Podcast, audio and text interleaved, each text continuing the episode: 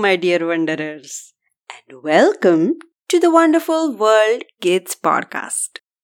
Humans have always wondered about the glowing dots in the night sky and what lies beyond the horizon.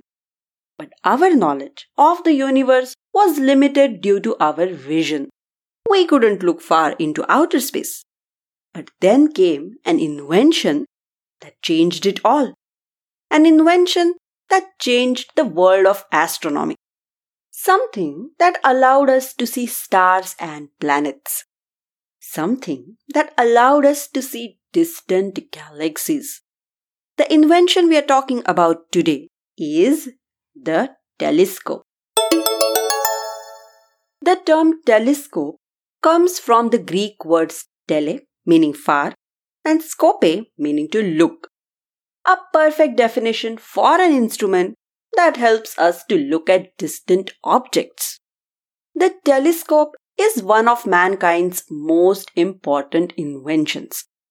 The original inventor of the telescope is unknown, but the first person to apply for a patent for a telescope was Dutch eyeglass maker Hans Lippershey. In year 1608, Lippershey made a patent application for a device that helped in seeing far away objects as if they were nearby. This became known as the Dutch perspective glass. After learning about the Dutch perspective glass, Galileo made his first telescope by fitting a pair of lenses in a tube. A lens is a disc like object that is typically made with glass. It changes the direction of the light rays passing through it. With the help of his telescope, Galileo made a lot of important discoveries, such as the satellites of Jupiter and the hills and valleys on the moon. The main function of a telescope is to form enlarged images of objects that are far away. When we see a distant object with our bare eyes, it seems to be very small, while it is actually very big. For example, when we look at the stars at night, they seem to be tiny twinkling dots. But in reality, they might be much bigger than our Earth. So, how does a telescope work? The telescope gathers the light rays coming from an object and sends them to our eyes so that we can view the distant objects easily with better clarity. The telescope consists of a tube that is mounted on a stand. This tube can be moved in different directions to look at different parts of the sky. At one end of this tube, we have an objective, which is a part of the telescope that points at astronomical objects such as the moon or the stars. On the other end of the tube, we have the eyepiece, which is what we look into. The function of the objective is to gather the light rays coming from the object that we are trying to view. And the function of the eyepiece is to send those light rays to our eyes. Now, to collect the light rays in the objective, we can use either lenses or mirrors. So we have two different types of telescopes. Those telescopes which use lenses in the objective are called refracting telescopes. And those which use mirrors are called reflecting telescopes. The initial telescopes were refracting telescopes. They used lenses. Now let's see how do these refracting telescopes work. The simplest telescopes have only two converging lenses. A converging lens is a lens that converges, or in other words, brings together the light rays passing through it by bending them towards each other. One lens is for the objective and one for the eyepiece. The larger the lens in the objective, the more light it collects, and this increases the clarity of the image seen through the eyepiece. The rays of the light coming from the sun, moon, or stars run parallel to each other. They pass first through the primary objective lens.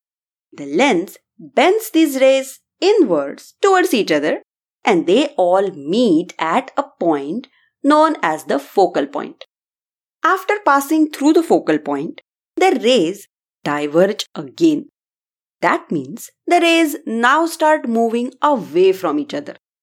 Here we need a second lens in the eyepiece so that the rays of light again become parallel and that parallel beam of light goes into the viewer's eye. Since the light is focused, the image covers a larger area inside our eye and as a result, we see an enlarged but inverted image of an astronomical object. And yes, you heard it right. Telescopes show us inverted images. That is how light works in the telescope after passing through a focal point. But in space, there is neither top nor bottom. So the flip of the image does not interfere with our observation. But if you want to see the image right side up, you can achieve it with the help of some plugins that can work with your telescope to flip the image back to its correct upright position. Now let's talk about reflector telescopes. Typically, a reflector telescope uses two mirrors. The primary mirror is bigger in size. It collects and reflects the light back to a secondary mirror, and the secondary mirror reflects the light to the eyepiece. One of the earliest reflector telescopes was built by Sir Isaac Newton. Almost all large professional grade telescopes made today are reflector telescopes that use mirrors as their objective instead of lenses. So, what makes a reflector telescope better than a refractor telescope for observing deep space? As we mentioned earlier, in the case of refractor telescopes, we need bigger lenses to look further into space. But big lenses are hard to make. They get thin near the edge and break easily. But compared to lenses, bigger mirrors are easier to make and maintain. Also, the light coming from the sun is a mixture of different colors. And these colors of light bend by different amounts as they pass through the lens.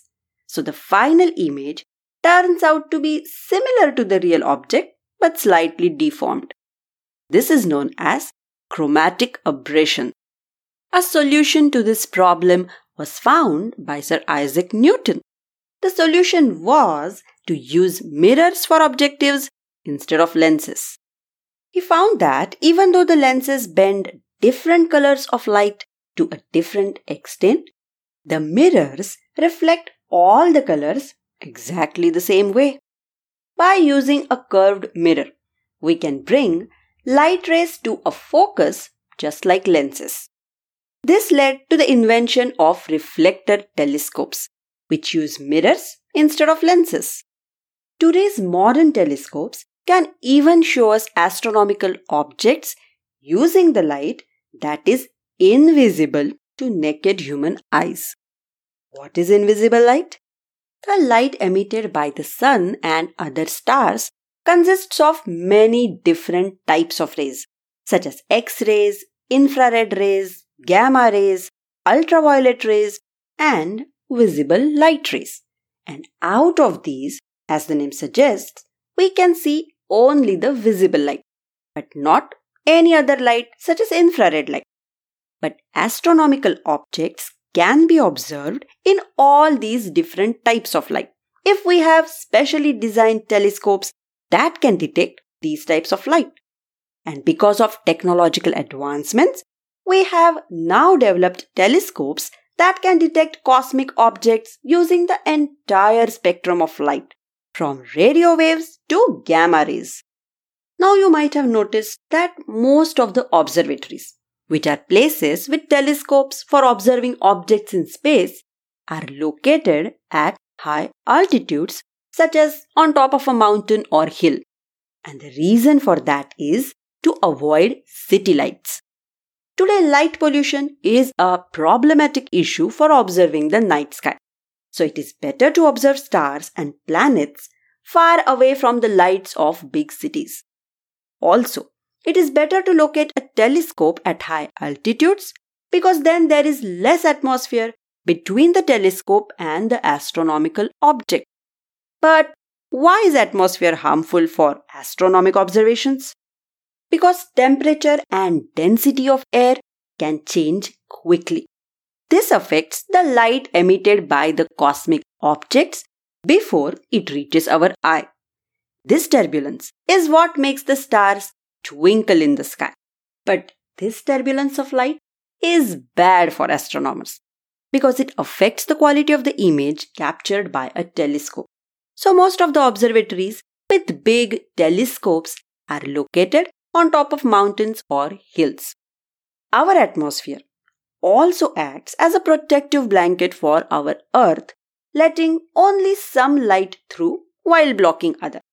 So we can see the best images of an astronomical object if we get the telescope above the layer of atmosphere and into outer space.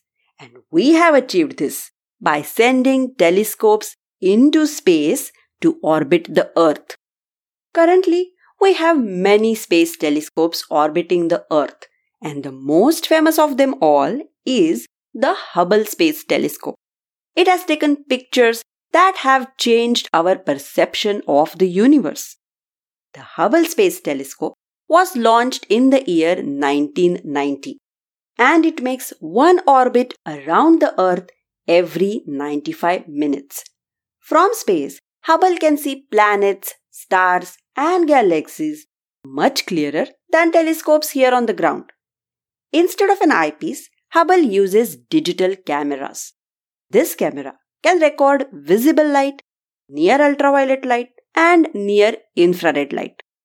But Hubble is not the largest telescope ever sent to space. That credit goes to the James Webb Telescope launched in the year 2021. At 3 stories high and the size of a tennis court, James Webb is the largest telescope ever sent into space. It is 100 times more powerful than Hubble. It is so big that it had to be folded to fit in the rocket and unfolded part by part once in space. This telescope observes near infrared and mid infrared light, and scientists believe that it will allow us to explore some of the oldest stars and galaxies in the universe. And that's it from us today. Thank you so much for listening. We hope you're enjoying our podcast. Is there anything that you are curious about? Let us know and we may be able to help you learn more about it. Please send us your episode suggestions at wonderfulworld.kids at gmail.com. Episode 10 is going to be our last episode of season 1 and we have planned something special for season finale. More details about it in our next episode. So Tune in next time to learn more about our season finale. In our next episode, we are going to talk about the origin of something that we all need all our life. But we cannot eat it or drink it or wear it. In fact, the only and only possible way of using it is by giving it to somebody else. So, what do you think is the topic of our next episode? Send us your answers at wonderfulworld.kids at gmail.com. Our email address is also mentioned in our show notes. This was episode number 8, where we spoke about the telescope. Thank you for listening. See you next week. And until then, keep on wondering.